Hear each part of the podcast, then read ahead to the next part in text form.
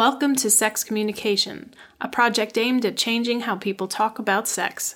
It features audio recordings of sex acts, extremely frank conversations, and many confessionals.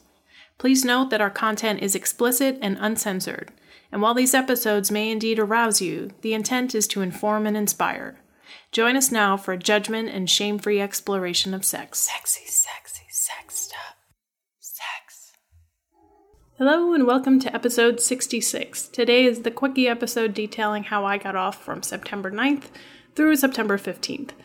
And if you listened to last week's quickie episode, uh, you, know, you may remember that I wasn't doing so well. So, uh, if you did hear that, I'm sure you're not surprised to hear that I didn't really have a very sexy week.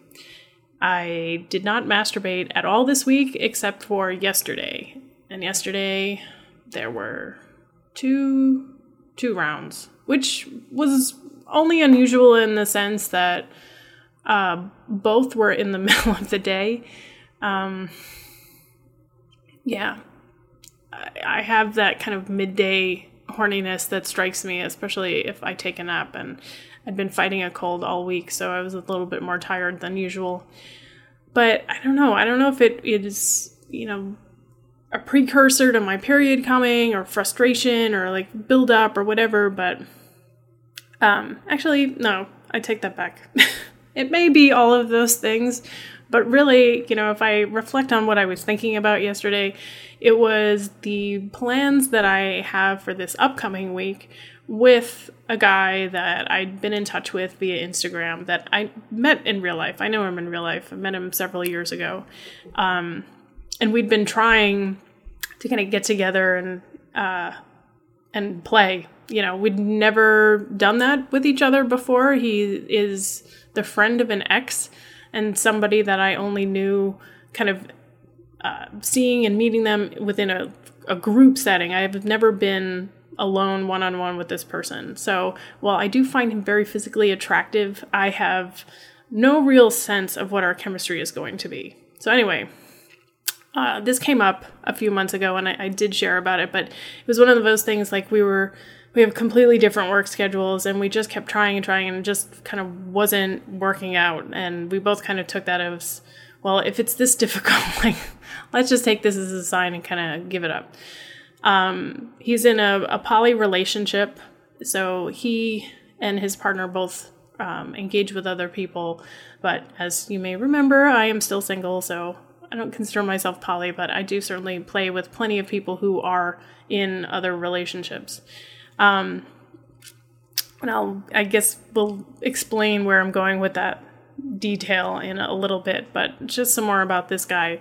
So I was thinking about him when I beat off yesterday, both times, because we're supposed to meet this Tuesday, and we both live in the same borough. So um, we're planning to just meet for coffee in close proximity to my apartment, and um, you know, so that there's at least some entry point to us meeting again since it's been several years to just get a read on what kind of attraction level there is in person. He seems convinced that like he's gonna want to go no matter what. I, on the other hand, am much more finicky. Not even finicky, but more fickle. Like I may think going into it, you know, this person's attractive and he's very fit, and I can already know what his dick size looks like because he sent me all these pictures in response to this and that and with the, the other thing.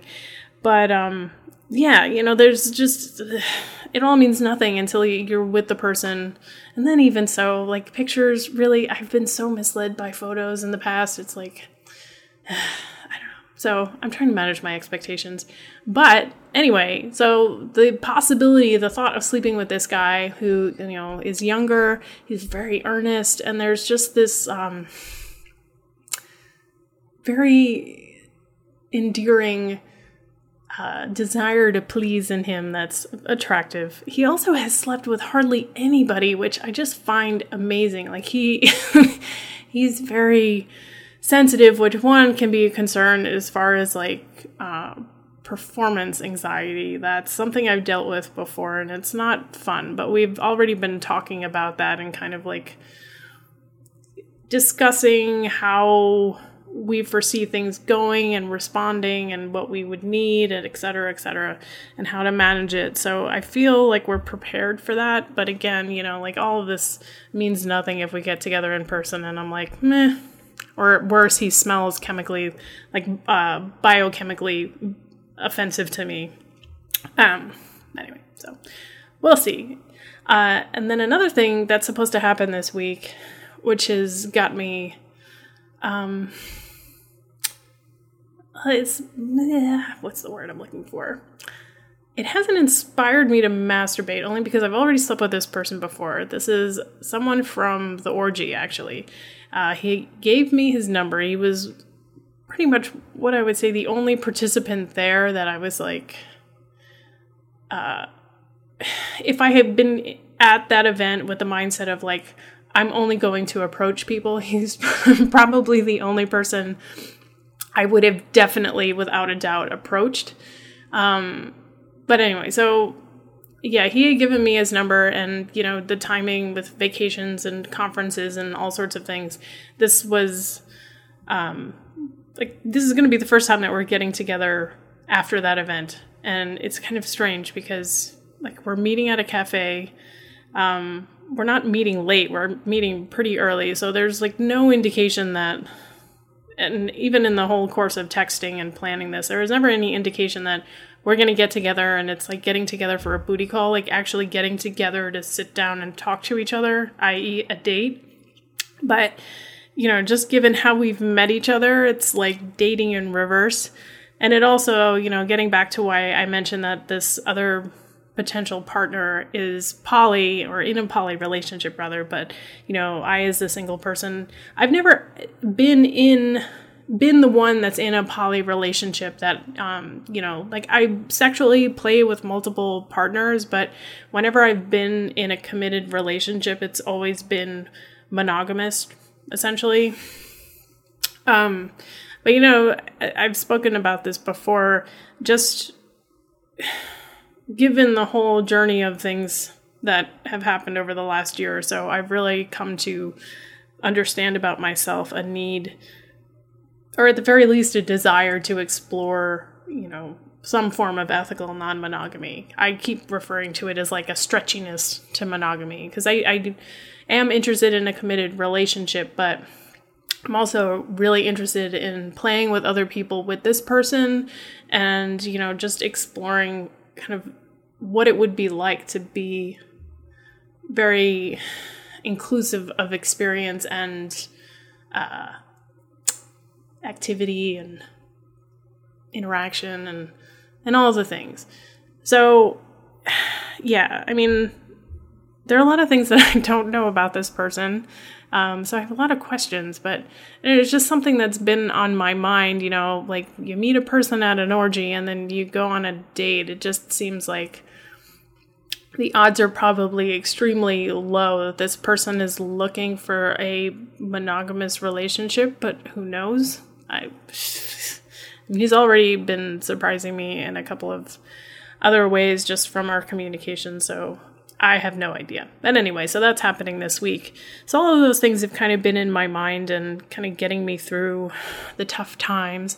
Um, but nothing has been as helpful as sharing about what I was going through last week. You know, obviously recording that episode, um, I was in a pretty emotional state, and I did feel better afterwards. I felt a little exposed, but I've come to recognize that feeling exposed is often a positive. It means that, you know, I'm kind of pushing myself, and generally when I do that, it's for something good. I never know what it is, but it generally works out. And I did have quite a few listeners respond with kind words and support and concern, and I appreciate all of the people who reached out to me, so thank you. Um, yeah, I am doing much better. You know, it's just, it was a new experience going through um, getting mammograms and turning 40 and just dealing with that whole thing and all the unknowns that come with it. Um, but now I know better for next time. And also, you know, I'm sure there was a fair amount of like adjustment to a life milestone that were kind of embedded in that experience. Um, maybe not. Maybe it was just, you know, getting cancer screened is pretty fucking scary and it would be no matter what what age you are. It's like uh, anyway. Um but yeah, anyway, just to give you some details about how I beat off yesterday. It was with toys and fantasy, no porn. Um more for lack of um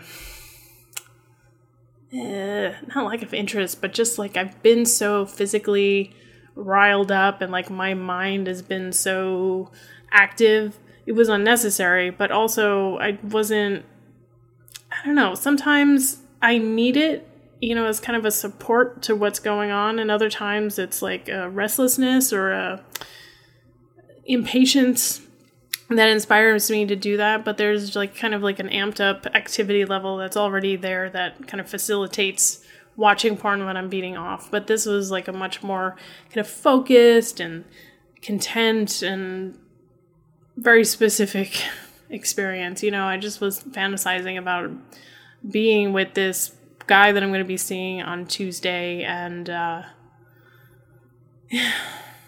but I mean, it was like pretty standard stuff. Like imagining him licking my nipples and, you know, like feeling his cock, which I'm hoping is as big as it looked in the pictures. so, like, for reference, I'm imagining getting fucked by number 54 and like the feel of his cock and and all of that. And yeah.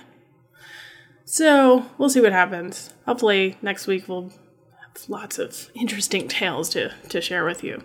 But that's what's going on with me. So until we speak again Thursday, I wish you well. Bye.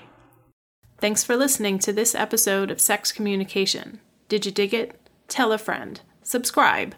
Leave a review on iTunes. Send an email. I really would love for you to do all of these things.